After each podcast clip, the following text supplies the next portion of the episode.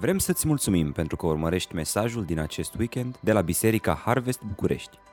Ne rugăm ca să fii încurajat și provocat de Cuvântul lui Dumnezeu. Poți afla mai multe despre noi pe www.harvestbucurești.ro Iată mesajul pastorului Adrian Rusnac. La doar un an de zile după ce m-am botezat, am fost uh, numit lider de tineret în biserica în care crescusem. Iar asta nu s-a datorat faptului că, ce știu eu, uh, oamenii de acolo mă preferau ca și lider de tineret. Aveam doar 21 de ani, eram un puști, uh, ci datorită unei crize generate de plecarea liderului de tineret, care fusese acolo implicat, foarte implicat, care a plecat într-o plantare de biserică.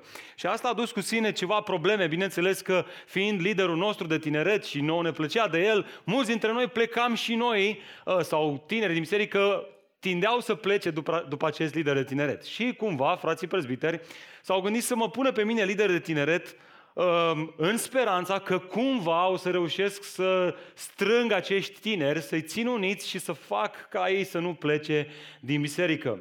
Așa am început cu uh, 10-15 tineri, iar uh, după, ce știu eu, 2, 2 ani de zile, uh, lucrarea a crescut undeva la 30, 35 de tineri și mi-am spus eu văzând toate lucrurile acestea, vezi mă, dacă vrei și ești determinat, se poate. După doi ani de zile am zis, dacă vrei și, și ești determinat, uite mă, se poate mă, poți să faci treabă, poți să lucrezi pentru Dumnezeu.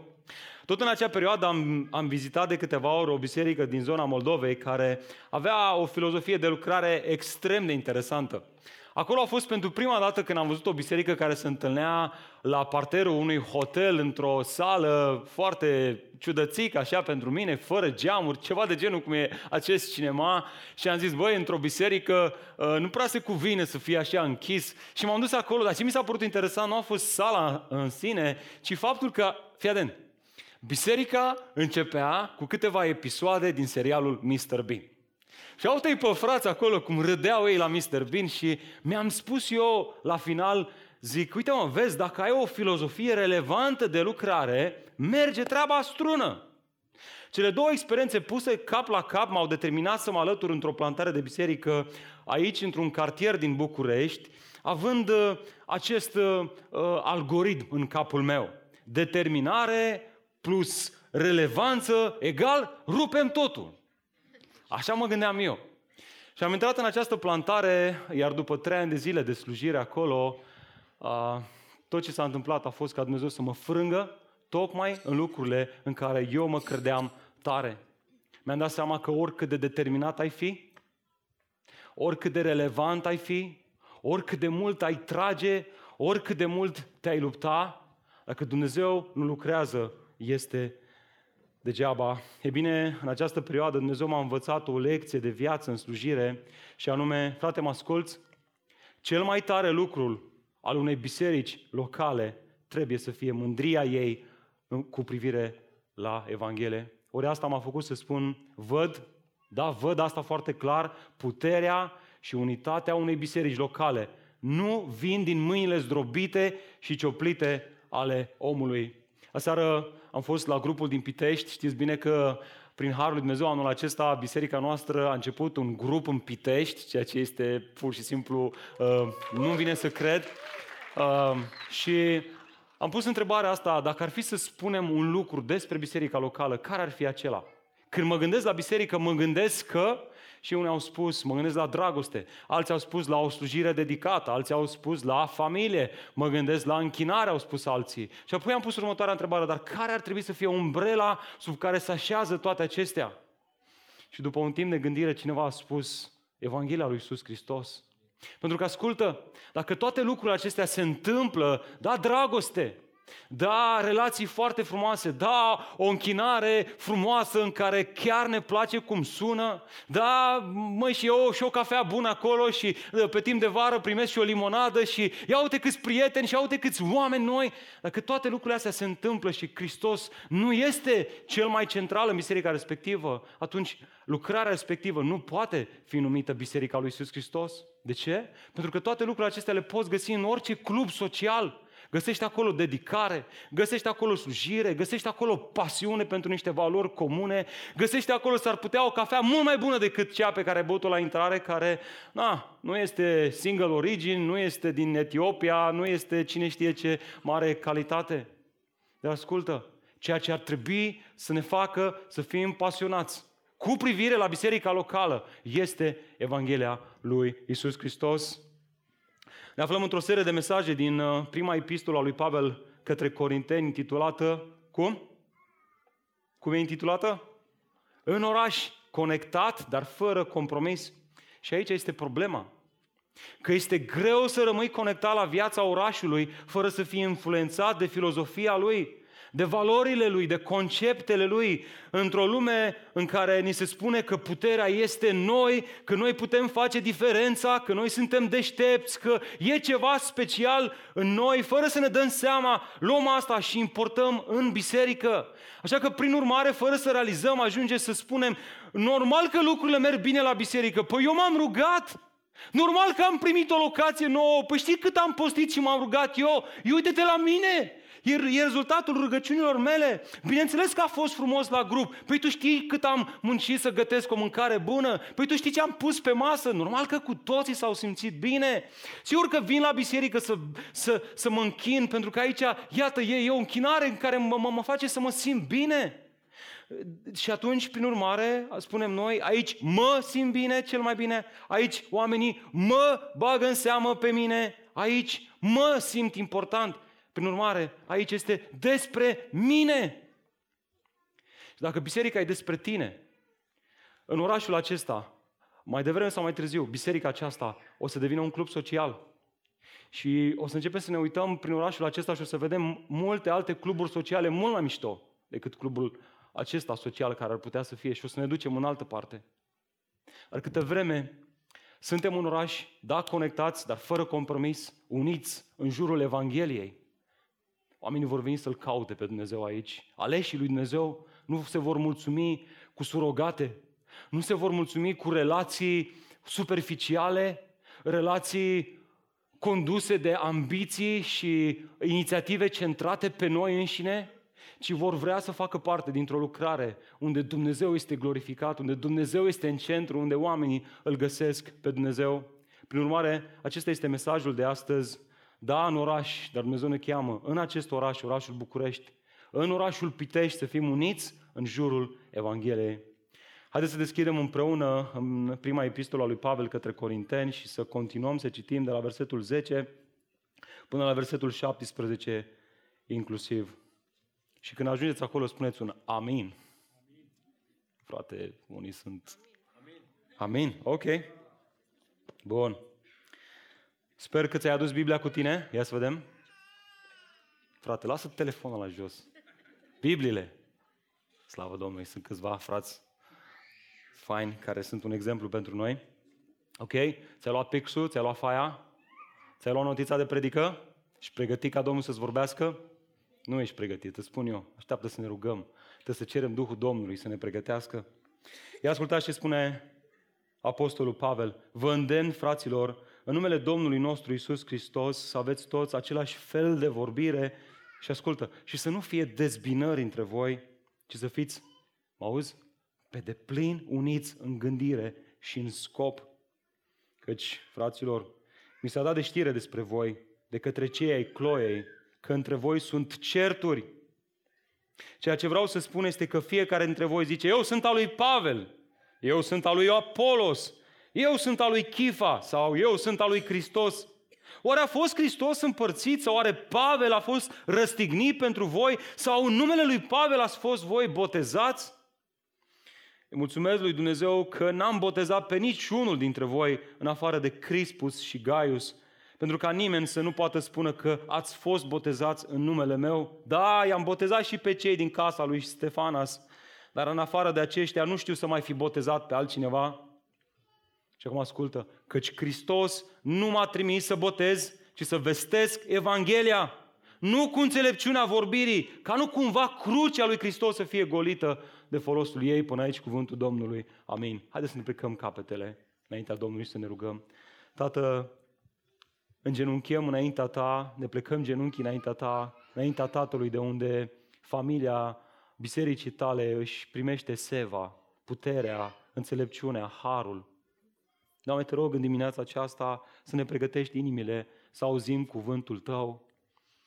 Doamne, ajută-ne să nu fim superficial cu cuvântul Tău, ci, Doamne, să luăm aminte, dă-ne capacitatea intelectuală să ne conectăm la acest cuvânt al Tău, la acest text biblic și ajută-ne, Doamne, să înțelegem. Ne dăm seama că noi nu putem prin puterile noastre să luminăm mintea noastră întunecată, ci asta o face doar Duhul Tău cel Sfânt. De aceea te rog, Duhul Sfânt, lucrează la inimile noastre, lucrează la mințile noastre, cercetează-ne și vorbește-ne așa cum știi Tu mai bine. În numele Lui Iisus Hristos ne-a rugat toate acestea. Amin. E bine, după ce și-a anunțat tema scrierii sale, și anume, ați fost sfințiți și ați fost chemați la sfințire împreună cu cei sfinți, autorul introduce în versetul 10 o, o secțiune în care vorbește despre prima problemă mare din biserica din Corint. Prima problemă mare care ar putea să întrerupă și chemarea noastră la sfințire ca și biserică, Biserica Harvest București. Da, Dumnezeu ne-a chemat într-un mod individual pe fiecare dintre noi să fim sfinți, sfințindu-ne prin credința în Isus Hristos în Evanghelie și o să vedem ce este Evanghelia în continuare, așteptați doar. Dar Dumnezeu ne-a chemat la un proces al sfințirii ca din slavă în slavă prin Duhul Domnului să ne asemănăm tot mai mult cu Hristos și lui Hristos să ia chip în noi, caracterul lui să fie vizibil în viața noastră, dar ne-a chemat să facem asta împreună cu cei aleși. Și aici apare problema. Că sfințirea are o dimensiune personală, dar are și o dimensiune colectivă. Pentru că atunci când ești singur și cauți să te sfințești de unul singur, remarci că există în inima ta aceste zone moarte și ai impresia despre tine că ești mai bine decât ești de fapt. Și când începi să, te, să intri în interacțiune cu ceilalți credincioși, piatra scute piatra, apar acolo conflicte, apar acolo neînțelegeri și te duci acasă și spui, Oi, se pare că nu sunt chiar așa de sfânt cum aveam impresia despre mine că sunt, se pare că mai sunt zone în care trebuie să lucrez. Și mă fii atent, dacă unitatea bisericii este distrusă, dimensiunea aceasta a sfințirii pe care am văzut-o duminica trecută, care are o dimensiune colectivă, dispare și prin urmare dorința aceasta de chemare la sfințire dispare și ea. Nu la întâmplare începe cu asta, Pavel. Spune, hei, dacă nu există unitate între voi, dacă nu sunteți, ascultă, pe deplin uniți în gândire și scop, cu, cu niciun chip sfințirea nu o să se întâmple în viața voastră. Voi, corintenilor, sunteți niște copilași, iar motivul pentru care sunteți copilași este pentru că noi nu, voi nu mai căutați sfințirea, iar motivul pentru care nu mai căutați sfințirea este pentru că nu mai sunteți uniți în gândire și scop. Fiecare, fiecare trage în direcția lui, sunteți toți într-o barcă și fiecare vâzlește care în, în ce direcție vrea el și prin urmare ce face barca se învârte în cerc. Nu, nu merge, nu navighează, plutește. Fraților, Dumnezeu nu ne cheamă să plutim, ne cheamă să navigăm. Unde să navigăm, frate? Înspre sfințirea noastră, să cucerim acele zone din viața noastră care sunt încă întunecate, să fie cucerite de Evanghelia lui Iisus Hristos, să fim transformați, să fim mai asemenea cu Hristos. De aceea Dumnezeu ne cheamă dimineața aceasta să fim uniți în jurul Evangheliei. E bine, când mă uit în acest text, văd că Apostolul Pavel face trei lucruri. Mai întâi zice, hai să vă arăt care este norma unității creștine. Apoi, hai să vă arăt care este solu- hai, hai, să, hai să vă arăt care este problema. Haideți să vă arăt ce anume sparge unitatea din biserică. Și apoi, hai să vă arăt soluția. Așa că la asta ne vom uita și noi. Care este norma unității? Care este problema ce distruge unitatea dintre noi și care este soluția? Sună bine? Trei lucruri, le vedem în text toate. Haideți să le luăm pe rând. Mai întâi norma. Norma este asta. Urmărește o unitate desăvârșită. Notează-ți asta. În primul rând ne uităm în acest, în acest text și vedem că norma este asta. Urmărește o unitate desăvârșită. Vreau să vă uitați cu mine în versetul 10 ce spune acolo. Vă îndemn, fraților, în numele Domnului nostru Isus Hristos. Evident, Aici face apel Apostolul Pavel la identitatea cititorilor săi. Uh, mai întâi a vorbit despre identitatea lui și a spus cine este el. Eu sunt Pavel, apostol al lui Iisus Hristos, trimis de Dumnezeu. Ceea ce vă scriu eu în această epistolă nu se adresează doar celor care mă agrează și mă preferă pe mine, Nu la, nu, nu, la, nu la asta se referă, se referă la faptul că eu sunt apostol al lui Hristos, al neamurilor trimis să vă vorbesc din partea lui Dumnezeu. Prin urmare, tot ceea ce spun eu se adresează tuturor celor din biserică. Și apoi iată ce face el în continuare, se adresează identității celor care cu cărora le scria această epistolă. Care este identitatea lor? Cum îi descrie pe aceștia? Eu dați-vă în text. Îi numește ce? Frați. Frați. Vă îndemn fraților. Fraților. Termenul grecesc folosit aici, adelfos, cu toate că apare la genul masculin, include și ideea de soră. Da? Fraților. Se referă la frați și surori. Da? Nimeni nu iese de aici. Dar de ce face el asta? De ce face el această mențiune? Păi este inutil, ascultă, este inutil să le cer celor care nu sunt ai lui Hristos să urmărească unitatea. Este inutil și imposibil chiar. De ce? Deoarece esența păcatului și deci condiția necredinciosului sunt tocmai egocentrarea și dușmânia. Ca să poți să, să cauți unitatea împreună cu cei credincioși, trebuie să fii un frate născut din nou într-un mod autentic. Altfel nu e de mirare că vei, vei urmări dezbinări.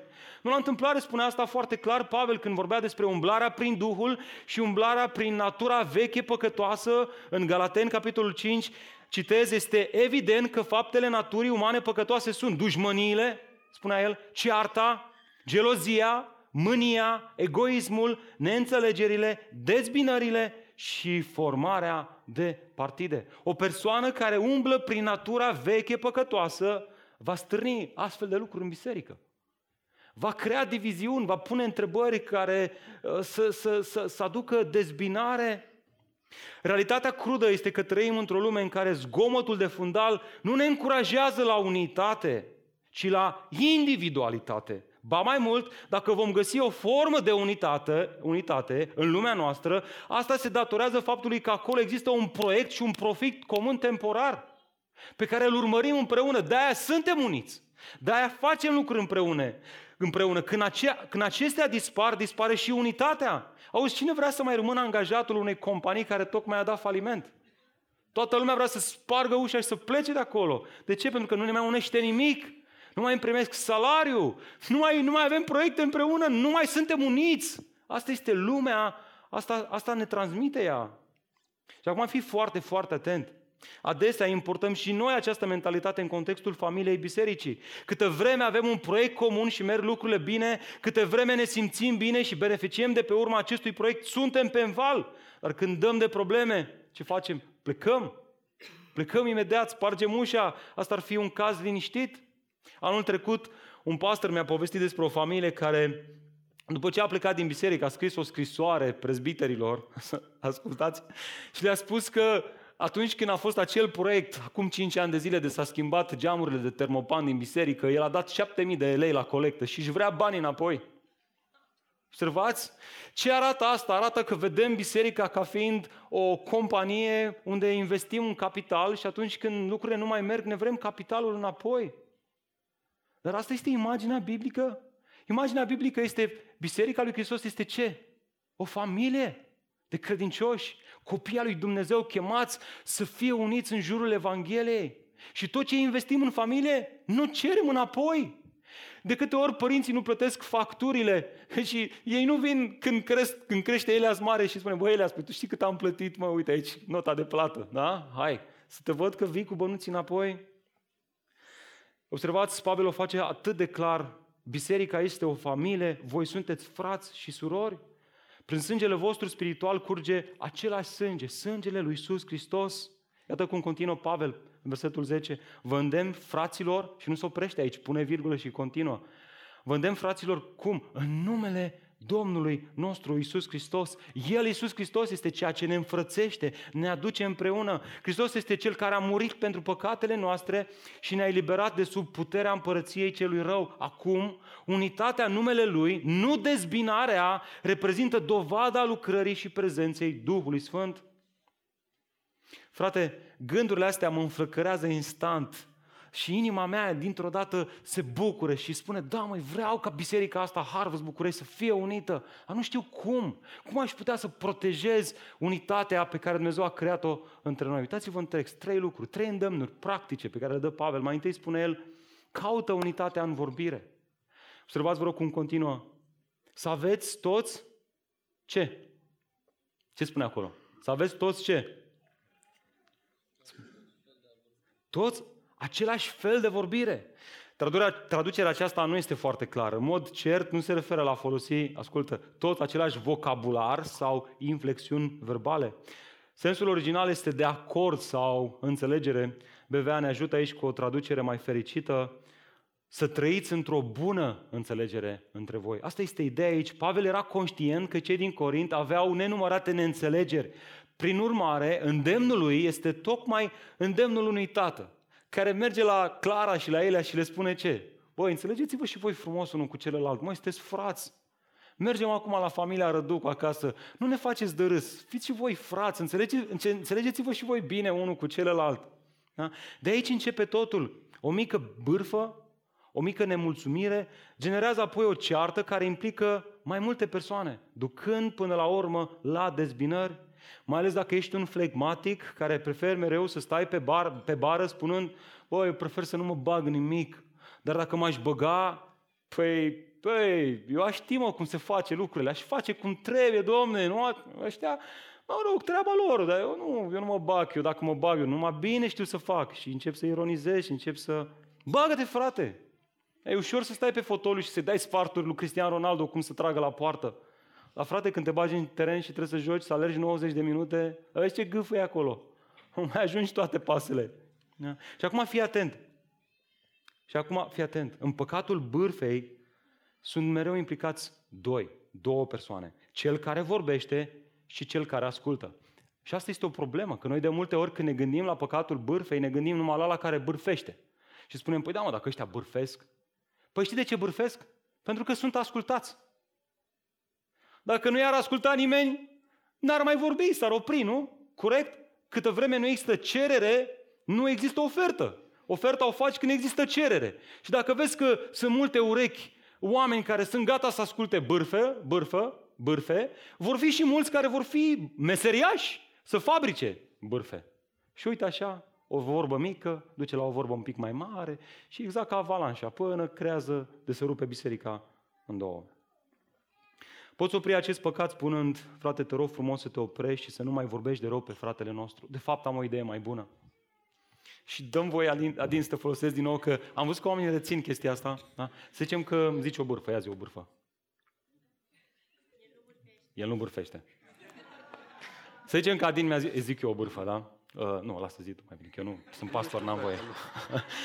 ok. Uh, să zicem că Adin spune, îmi spune o bârfă despre Viorel. Spune, bă, ai văzut mă ce a făcut Viorel? A făcut Viorel? Nu Pârvan, Silion, fratele Silion. Să fie clar. Și atunci eu îi zic, băi Adine, te rog să te oprești. De fapt, știi ce? Am o idee mai bună. Hai cu mine acum să vorbim cu fratele Viorel. Frate, uh, a zis fratele Adin ceva despre, despre dumneata. Uite, vă rog, vorbiți cu el. Și lași să vorbească. Frate, spune ce, ce mi-ai spus ieri. Înțelegeți ce zic? Și dacă persoana respectivă zice, nu că eu nu, eu nu vreau să merg să vorbesc, eu doar așa spuneam așa, ca motiv de rugăciune. Înțelegi? Știi ce, știi ce poți să-i spui, frate? Uite, iartă-mă că spun asta, nu vreau să te jignesc, dar eu nu vreau să fiu coș de gunoi. Da? Astea sunt gunoaie. Nu le, nu, le, nu, le, nu le acceptăm în biserică. Nu acceptăm o vorbire de genul acesta. Amin? Iată al doilea demn, îndemn atât de practic. Caută unitatea în relații și să nu fie dezbinări între voi. Interesant, autorul folosește aici grecescul, grecescul schisma.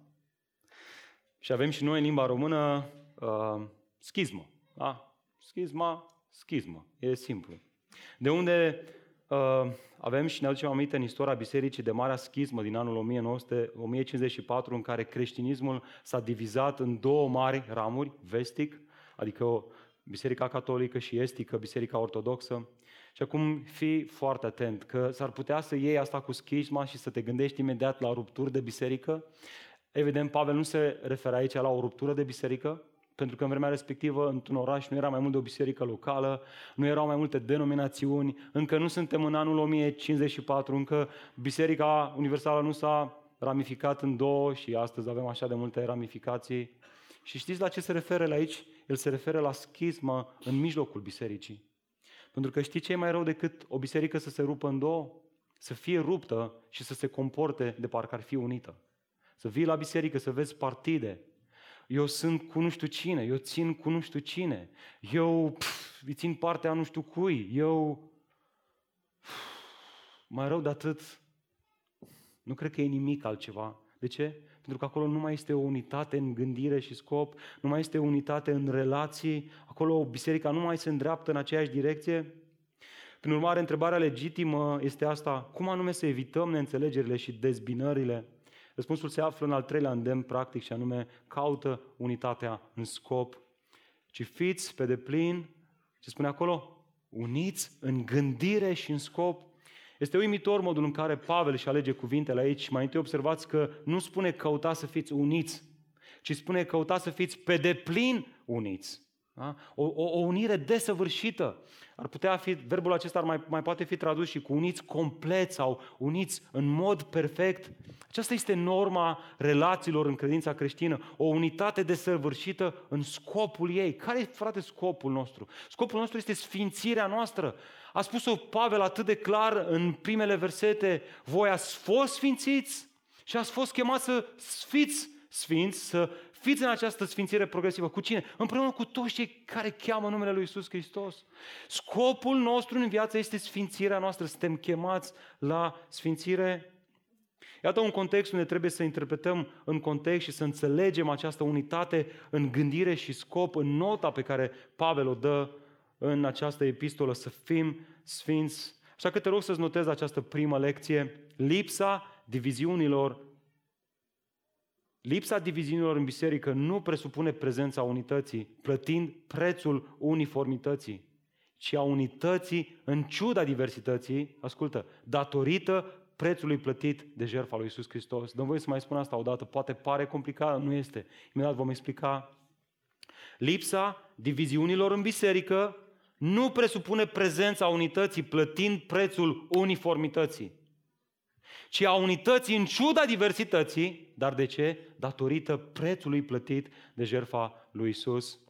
Spre exemplu, dacă luăm ca și studiu de caz comunismul, care promova o ideologie și un sistem social în care nu existau clase sociale și proprietatea privată asupra mijloacelor de producție, cu scopul, făcea asta cu scopul realizării unor societăți în care exista egalitate. Toată lumea să fie adusă pe, același, pe aceeași platformă.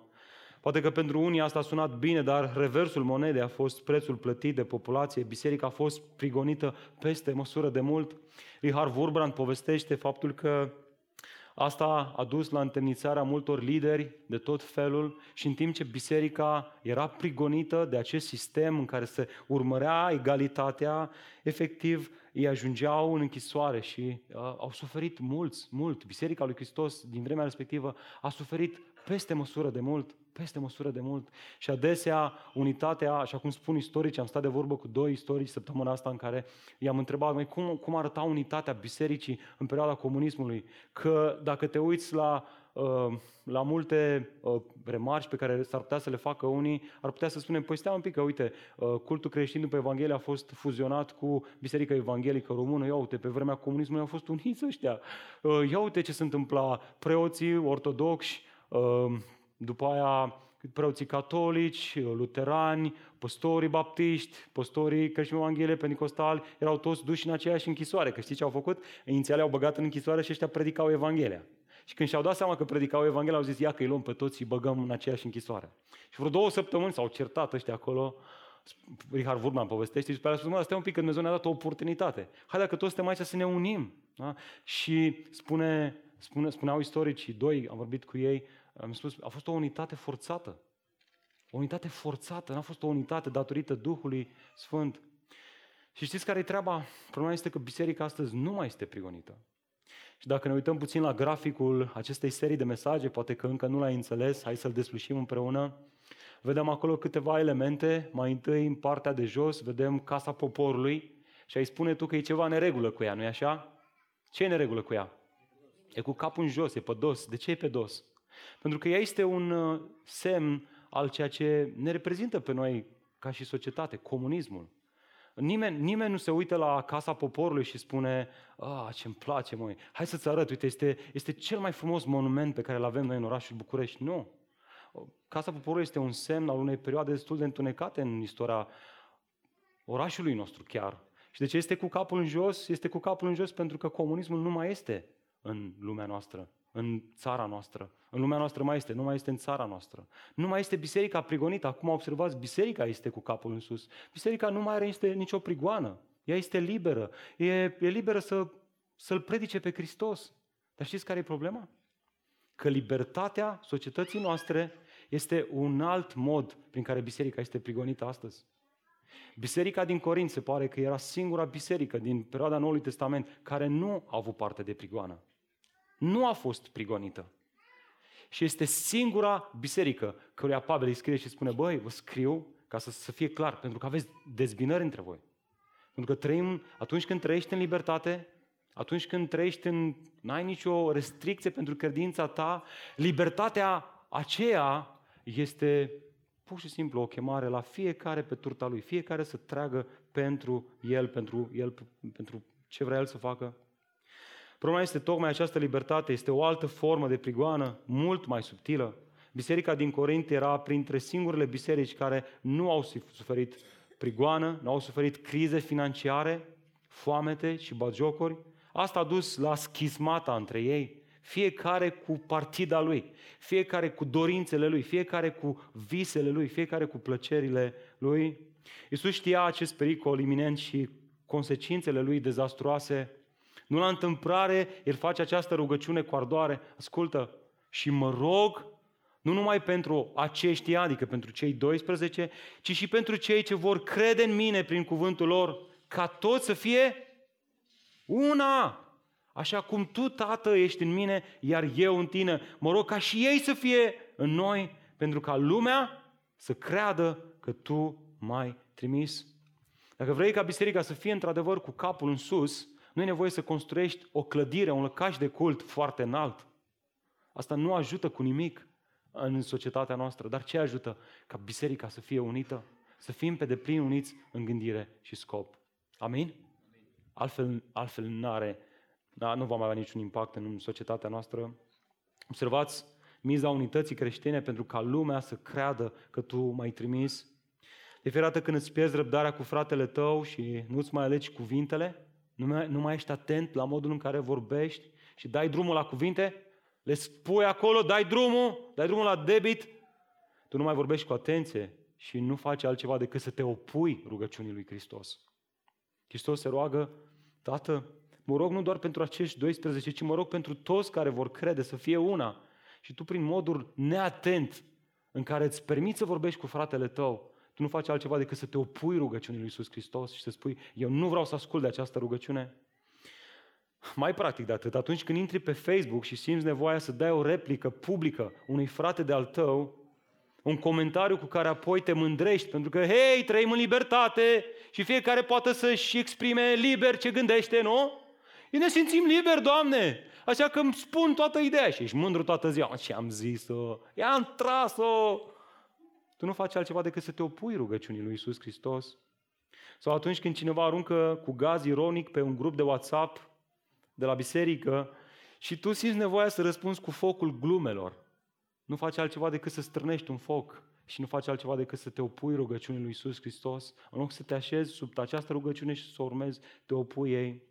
Dragilor, norma bisericii este o unitate desăvârșită.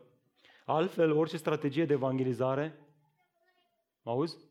Orice strategie de evangelizare, orice curs de apologetică, orice seară de stăruință, indiferent ce stăruim în rugăciune acolo, va fi o pierdere de vreme.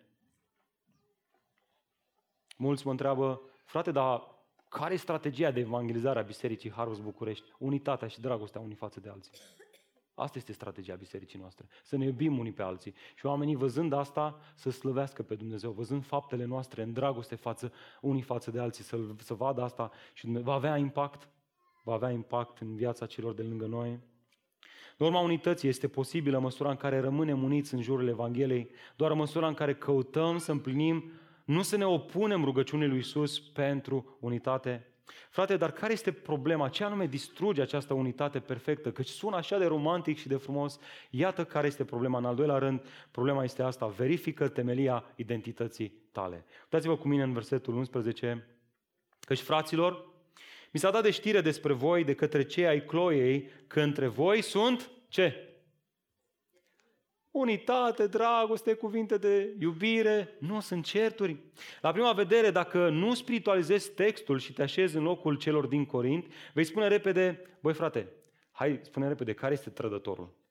Ia cine, Pavel zice aici, ce ai Chloe? Care dintre ei? Că sunt cinci, zi mă acum repede, nu? E ca și cum Radu ar veni la tine, tu ești lider de grup mic, și ți-ar spune, frate, am auzit că la voi la grup mic sunt certuri, vă cam certați acolo, vă cam împungeți unul pe celălalt. A, reacția care e prima reacție? Bă, care ți-a spus? Zim repede care ți-a spus, pentru că eu vreau să mă duc să vorbesc cu el. Îi zic eu vreau, lasă că eu rezolve problema asta cu unitatea. Zim numai cine, cine ți-a zis, care e ăla care a răsuflat, să vezi cum o rezolve eu imediat. Asta este mentalitatea pe care o avem noi. Asta ne spune lumea. Cei mai mulți bibliști sunt de părere că cei ai Cloiei aveau o afacere, afacere prosperă în Asia Mică, care le permitea să călătorească între Corint și Efes, acolo unde era Pavel. Ajuns și în Efes, Pavel i-a întrebat despre biserica din Corint, pentru că lui îi păsa de ea.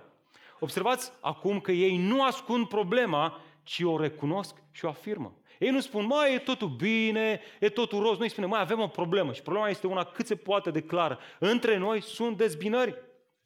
Între corintani erau certuri. Și acum fii atent. Pentru a descrie asta, Pavel folosește grecescul eris, care se mai poate traduce și cu dezacord, luptă, ciondăneală, sau chiar dispută. Și, a, și ai spune tu că este incredibil, nu? Într-o biserică în care marele apostol Pavel predicase, te-ai fi așteptat să nu existe astfel de lucruri. Și încă pe ce motive? Pe motiv de afinități și folosindu-se de niște nume de oameni care ascultă numai înspre dezbinări, nu i-ar fi încurajat pe cei din Corint. Da? Ei, ei luau numele unor oameni, ceva bun, o slujire bună și o foloseau ca să aducă dezacord și lipsă de unitate în biserică. Iată, versetul 12. Iată că validează următoarele versete această interpretare. Ceea ce vreau să spun, cu alte cuvinte, mă, dacă nu înțelegeți care-i treaba cu dezacordurile și poate dintre voi începeți să vă eschivați, hai mă să vă zic care-i treaba. Uite care-i treaba. Ceea ce vreau să spun este că fiecare dintre voi zice, eu sunt al lui Pavel, sau eu sunt al lui Apollo, sau eu sunt al lui Chifa, sau eu sunt al lui Hristos. Ca să înțelegem mai bine problema, haidem, fraților, să ne apropiem de cultura Corintului. Problema de aici reflectă exact trăsăturii lumii din Corintul Antic. În acel oraș, visurile și aspirațiile oamenilor erau dominate de ceea ce ei numeau în acea vreme sofiștii vremei, elita, elita orașului. Și avem aici o imagine cu un astfel de uh, sofist erau oameni care arătau bine, care aveau barba aranjată, care aveau o postură destul de impunătoare și aveau niște gesturi care îi făceau să fie modele de urmat în societate. Așa cum avem și noi astăzi, vipuri sau chiar formatori de opinii. Așa îi aveau și ei pe acești așa numiți înțelepți. Datorită retoricii și presoasiunii lor, aveau admiratori devotați. Spre exemplu, Dio, un scritor din acea vreme, îi numește pe aceștia matetai, din greacă, care astăzi se traduce cu simplu discipol. Aceștia erau foarte loiali maestrilor lor, atât de loial încât un alt scritor din acea vreme folosește termenul de zel- zelotos, adică erau zeloși în modul în care ei își urmau maestrii de la care învățau. Și aici apare problema. Loialitatea și zelul lor îi conducea adesea la rivalități între grupuri, dispute, care erau numite de către scriitorii vremii eris, fix același termen folosit de Pavel aici pentru, a, a, a, pentru cuvântul tradus în limba noastră certuri. Da? Ei se certau între ei, între maestrii lor. Maestrul meu e mai, mai bun. Nu, nu, al meu e mai bun. Nu, nu, nu, al meu e mai bun. Nu, că eu dau mai mulți bani. Nu, că la noi sunt mai mulți ucenici. Și așa mai departe. Totuși, cu toate astea, lui totuși, era la mod în Corint ca părinții să plătească sume importante de bani ca să fie sigur că copiii lor ajungeau discipolii celor mai importanți sofiști. Era un fel de prestigiu, o chestiune de reputație, mai ales aici în Corint, unde fala și lăudărășenia erau parte integrantă din ADN-ul lor. Ei bine, fix la acest fel de probleme face referire Pavel aici când folosește expresia eu sunt a lui, eu sunt a lui. Din sintagma aceasta era una dintre expresiile caracteristici pe care le afirma un matetai, un zelot, un, un ucenic în vremea, în vremea respectivă. Eu sunt a lui și dădea numele uh, sofistului pe care el îl urma. Observați, fraților, există ceva în adâncul ființei noastre ce ne determină să identificăm și să urmăm modele. Fie că recunoaștem sau nu. Ascultă, chiar dacă crezi că nu urmărești pe nimeni, tu urmezi pe cineva. Tu înveți de la cineva. Cineva este model pentru tine. Poate că, că ai mai multe modele, da, se poate asta, dar tu ceva urmezi, tu ceva, e ceva la, la care te uiți cu, cu aspirație, poate o personalitate puternică care, are, care este disciplinat, care este educat, care este manierat, despre care credem că au reușit în viață, care, despre care credem că ei, dacă îi urmăm, ne vor deschide și nouă drumul în viață și vom face și noi ceva cu viața noastră. Și ascultă, și nu e nimic în regulă să avem asta, dar știi care e problema? Problema extrem de gravă apare atunci când importi această abordare în lumea spirituală. Ascultă, în mod ultim, noi nu urmăm calea unor oameni. Noi nu facem ucenici ai noștri, ci facem ucenici ai lui? Ai lui Hristos. Noi nu, Pavel spune, mergeți pe urmele mele, întrucât eu cal pe urmele lui Hristos. Noi în Biserica lui Hristos, noi nu ne împărțim. Noi nu urmărim niște lideri. Noi urmărim pe Hristos, El este modelul nostru, noi suntem ucenicii Lui Hristos și tot ce se întâmplă aici, toate slujirile ar trebui să conducă înspre Isus Hristos. Pentru Pavel, toți acești lideri menționați, inclusiv el, erau doar instrumente pe care Dumnezeu le-a trimis și le-a folosit pentru mântuirea celor din Corint. De aceea, în capitolul 3, Pavel spune asta, Cine este mai Apollo? Cine este mai Pavel? Ei sunt doar niște slujitori care v-au ajutat să credeți. Și fiecare a lucrat cu abilitățile lui primite de la cine? De la stăpân. Nu, nu erau în ei, ci Dumnezeu le-a dat. Ba chiar în capitolul 4 spune, așa să ne privească oamenii. Cum, Pavel, cum să ne privească oamenii? Ca niște slujitori al lui Hristos, ca niște robi al lui Hristos, ca niște urmași al lui Hristos. Da, este adevărat că unul a plantat, e adevărat că unul a semănat și că altul a udat, dar ceea ce contează, spune Pavel, este că la urmă Dumnezeu face să crească. Amin? Observați ce făceau corintenii, ei luau ceva bun ca să facă ceva rău între ei. Asta era dovada imaturității lor, fix ca niște adolescenți înfumera, înfumurați, înfumurați, care se laudă că ei cunosc nu știu ce vlogger renumit și că ei îl urmează pe acel vlogger și că cumva dacă îl știe pe... Bă, că el s-a întâlnit nu știu ce mol cu acel vlogger și că a avut o discuție cu el. Așa și? Care-i tra? La fel ne purtăm și noi. Adesea în biserică. Dar care era rădăcina problemei? Iată versetul 13. Cele trei întrebări pe care le adresează în versetul 13 descoperă tocmai rădăcina problemei. Ia uitați-vă, oare a fost Hristos împărțit? Sau oare Pavel a fost răstignit pentru voi sau în numele lui Pavel ați fost voi botezați? Toate aceste întrebări au de-a face cu o temelie a bisericii și anume cu Hristos. O temelie despre care Pavel afirmă că nimeni nu mai poate pune o altă temelie decât cea pe care o a fost pusă deja și anume Hristos. Noi nu inventăm roata, noi construim pe această temelie pe Hristos. Ori dacă temelia nu mai este clară, atunci acea biserică nu mai este o biserică a lui Hristos. Nu a întâmplare cei din Corin minimalizează jertfa lui Hristos pentru ei, de aceea se apropiau de cina Domnului într-un chip nevretnic. De aceea între, între ei erau mulți care dormeau și care mulți dintre ei erau morți spiritual. Este ca atunci când cineva muncește din greu să îți plătească o datorie mare, dar pentru că trimite banii printr-un anonim, ajungi să îndrăgești și să te simți îndatorat față de mesager, față de curier și nu față de cel care ți-a plătit acea sumă mare. Măi, fraților, Hristos a murit pentru păcatele noastre, nu un lider spiritual. Un lider spiritual te poate ajuta să crezi, da? Un lider spiritual te poate ajuta să crești în credința ta, da? Dar oare un lider spiritual moare pentru tine? Sau Hristos? A fost Hristos împărțit? Nici de cum. Așa că te rog să-ți notezi această lecție.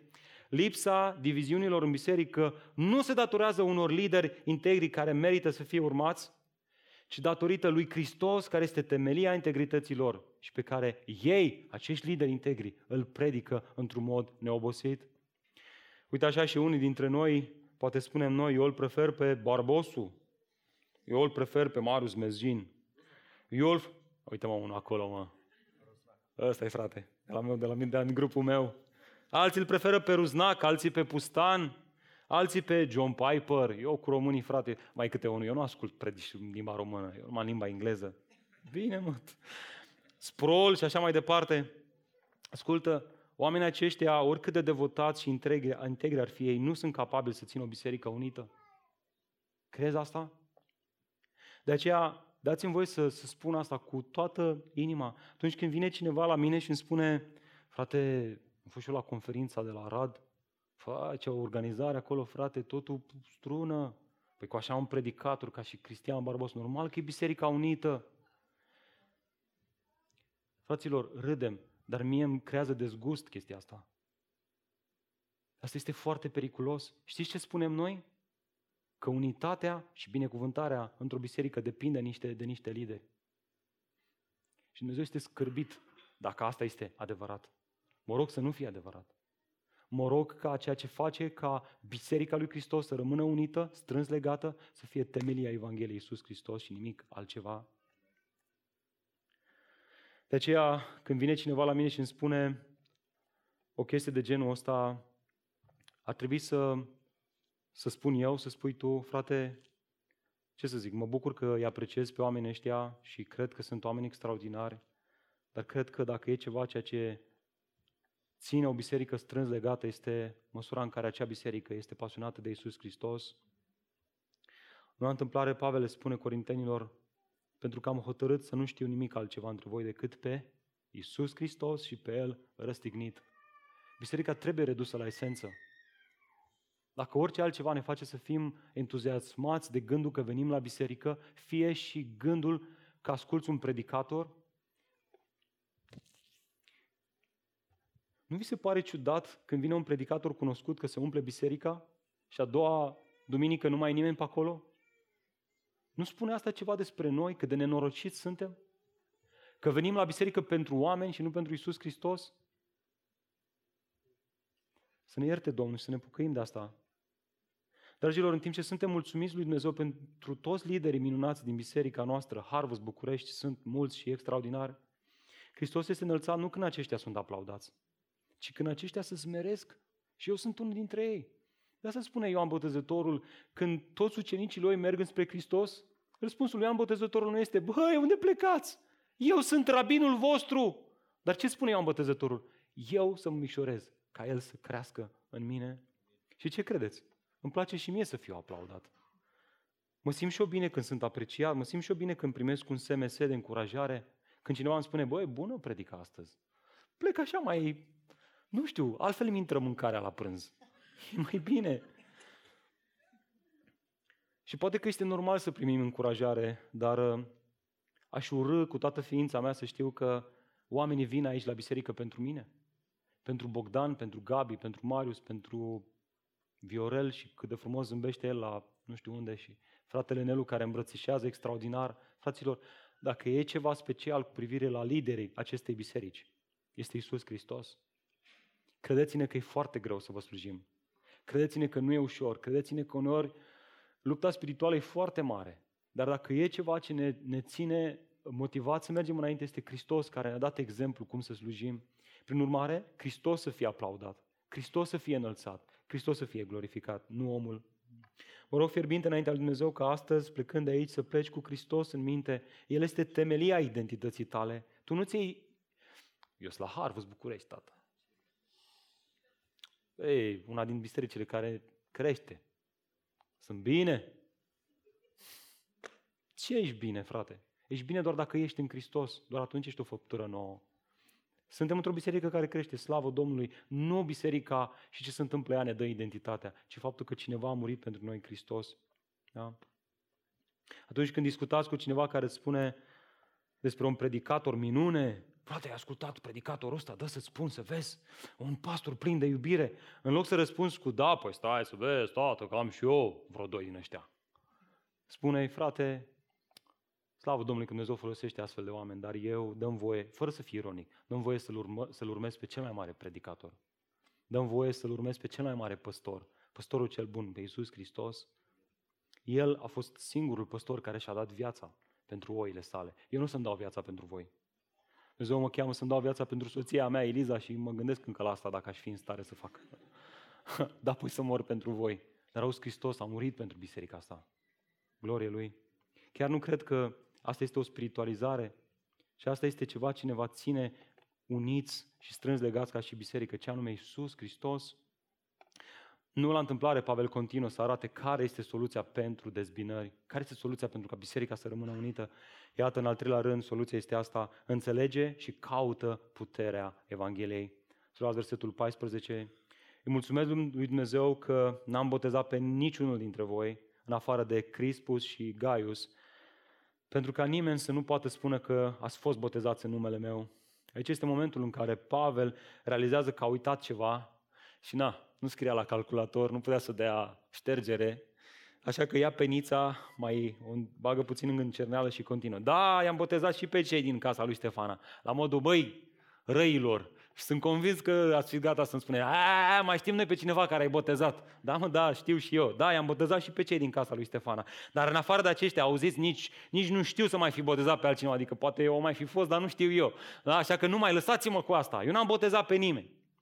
Evident, cuvântul cheie din acest paragraf este termenul acesta botezat. Realmente Pavel se lăuda că el nu prea a botezat pe nimeni. Așa că ne întrebăm noi, bă, dar ce e rău să botez pe cineva, nu? Îl vezi pe Bogdan Bosoi care se gândește, bă, eu sunt aici uh, botezătorul bisericii, oare ceva neregulă cu mine? La fel ca și în cazul numeros, numeroselor partide sau grupuri de discipoli ai unor sofiști, cumva și în biserică, au ajuns să creadă că botezul îi făcea ucenicii zeloși ai celui care i-a botezat. Te-a botezat Pavel, atunci te lăudai cu Pavel. Este fix ca în zilele noastre când mai vezi câte unul că scoate câte o poză de la naftalină și zice pe mine m-a botezat fratele Iosif Țon. Ai, pe mine m-a botezat frate cu tărică, știi? Și te uiți la el și zice, ce contează mă? Contează numele cui ai fost botezat, nu contează cine te-a botezat. Observați problema, corintenii au intrat în biserică, au făcut o baie într-un baptisier, sau mă rog, dacă ai fost la Harvest, într-o piscină, că atât s-a putut, dar uh, de schimbat, prea puțin s-au schimbat. Au continuat să gândească precum lumea din care trăiau. Au înlocuit sofiștii cu predicatorii. I-au înlocuit pe Aristide cu apostolul Pavel sau Apolos. Nu la întâmplare, Pavel i-a întrebat, versetul 13, oare numele lui Pavel ați fost voi botezați? Observi? Întrebarea nu este cine te-a botezat, întrebarea nu este la ce biserică te-ai botezat. Frate, dacă te botezi neapărat la biserica mea să te botezi. De ce? Ce contează unde te botezi? Ce contează cine te botează? Ce contează că e la râu sau la piscină? Contează un singur lucru. În numele cui ai fost botezat? Persoana este de mică importanță. Evident, asta este o referire la ceea ce, acea sintagmă biblică care nu are voie să lipsească la niciun botez. Te botezi în numele Tatălui, al Fiului și al Sfântului Duh, pe baza mărturiei tale. Dragilor, botezul creștin este o declarație publică a mântuirii credinciosului în Hristos, care se identifică în mod conștient cu Isus în moartea, îngroparea și învierea sa. Asta simbolizează actul scufundării și al ieșirii mai apoi din apă. De aceea este făcut în numele Lui Isus Hristos. Prin urmare, soluția la problema unității bisericii nu este ca un singur om să oficializeze toate botezurile din biserică. Soluția nu este să fie un singur pastor cu botezul și ucenicia în biserică, ci să-ți amintești că toți, ca unitate, ea este primită datorită credinței în mesajul Evangheliei lui Iisus Hristos. Iată cum explică asta Pavel în continuare, versetul 17 și ultimul din acest paragraf, că Hristos nu m-a trimis să botez, ci ce, Pavel? Să vestesc Evanghelia. Nu cu înțelepciunea vorbici, vorbirii, ca nu cumva crucea lui Hristos să fie golită de folosul ei. Deci asta este referire, Dumnezeu nu m-a chemat să fiu un sof, sofist printre voi, un om care are o vorbire dreasă cu sare, care vă face să credeți datorită vorbirii mele, ci nu, puterea este în mesajul Evangheliei, acolo în cuvântul lui Dumnezeu Preocuparea principală a lui Pavel n-a fost să predice Evanghelia într-o manieră în care să nu anuleze forța mesajului despre crucea lui Hristos. Asta a fost preocuparea lui, să nu anuleze prin predicarea lui, prin vorbirea lui. De ce? Deoarece mesajul Evangheliei, vestea bună, este plin de putere în el însuși. Nu la întâmplare, Pavel spune asta chiar în același capitol, dar noi predicăm prezentându-L pe Hristos care a fost crucificat, iar acest mesaj este o ofensă pentru evrei și o nebunie pentru celelalte națiuni dar pentru cei care au fost chemați.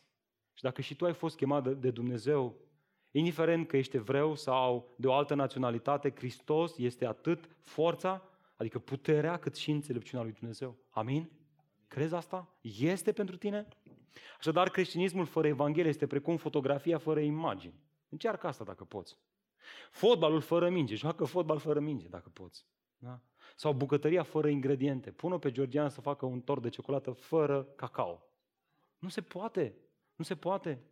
De aceea John Calvin spunea, citez, Evanghelia nu este doar o doctrină a limbii, ci a vieții. Aceasta nu poate fi înțeleasă doar de rațiune și memorie, dar este pe deplin înțeleasă atunci când ea ajunge să stăpânească întregul suflet și când pătrunde în adâncul interior al inimii omului. Amin?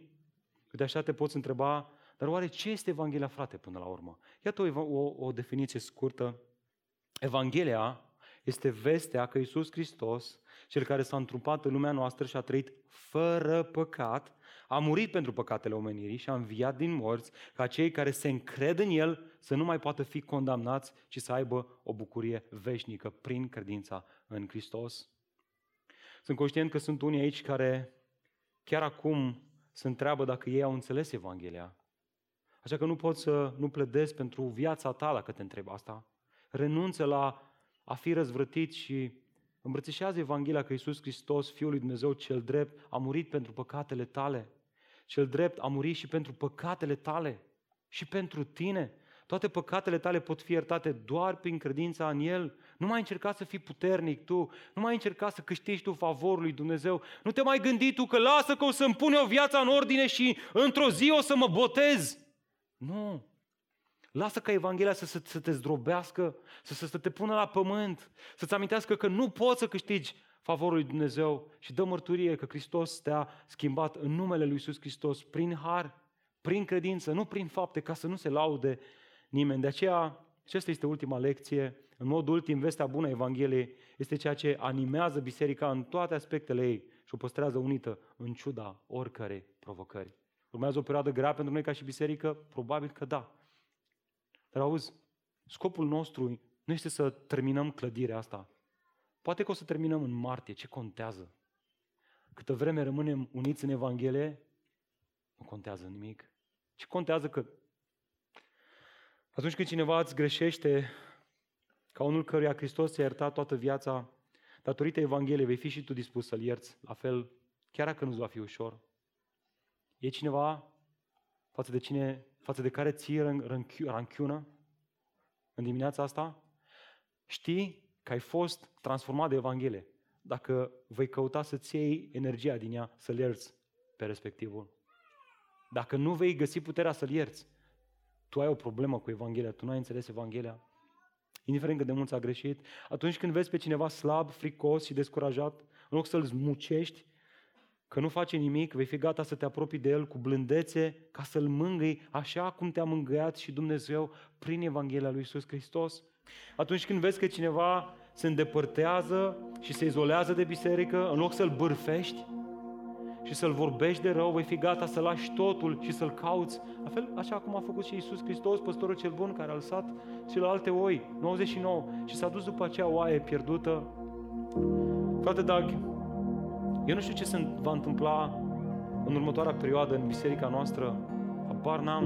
Duminica trecută m-a ridicat în, în fața bisericii și am fost uimit să văd o sală plină, parcă dintr-o dată așa, nu știu. M-am uitat după aia pe datele de la similare, facem asta în fiecare duminică și am văzut acolo 174 de oameni. Am zis, Doamne, Doamne, ce responsabilitate avem eu nu știu ce, ce te face să fii aici la biserică, habar n-am. Sper din toată inima că este Evanghelia lui Iisus Hristos. Sper din toată inima mea. Sper că El te entuziasmează zilnic. Sper că zilnic te trezești de dimineață și îți predici Evanghelia. Sper că zilnic îți amintești că stânca pe care clădești viața ta este Hristos. Și că ce-ar fi să-ți pleci capul și să spui, Doamne, dacă am greșit, dacă am încercat să-mi iau motivația, energia, energia și entuziasmul din mâinile sterpe uh, și, și, și nebune pe care le am, iartă-mă! Aș vrea să-mi iau entuziasmul, aș vrea să-mi iau bucuria, aș vrea să-mi iau desfătarea din tine în fiecare dimineață, aș vrea să pun convingerea mea pe Evanghelia lui Iisus Hristos. Și dacă Duhul Domnului te călăuzește, că asta este direcția în care El te cheamă să mergi, dacă tu ai nevoie de o renoire a dedicării tale față de Hristos, tu n-ai nevoie de o, de o renoire a dedicării, a dedicării tale față de o carte. Frate, nu mai citești din Biblie, nu mai citești din Biblie pentru că nu mai iubești pe Hristos. Că dacă l-ai iubit pe Hristos, auzi, Evanghelia nu este așa, te gândești tu ce o fi Evanghelia, ea este descoperită în cuvântul lui Dumnezeu și te apropii de cuvânt pentru că vrei să afli despre Evanghelie. Și prin urmare, problema noastră nu este că nu citim Biblia, ci că nu mai suntem dedicați față de Hristos. Nu ne mai clădim viețile pe Hristos. Am eu mă descurc, am un salariu bun, viața mai e ok. Nu se aibă milă. Dacă gândești în felul acesta, ești centrat în tine. Și mai devreme sau mai târziu te vei prăji și vei avea un suflet încărcat de vină, de eșec, de faliment. De aceea, de aceea Duhul Domnului te cheamă în dimineața aceasta să-ți construiești viața pe credința în Evanghelie,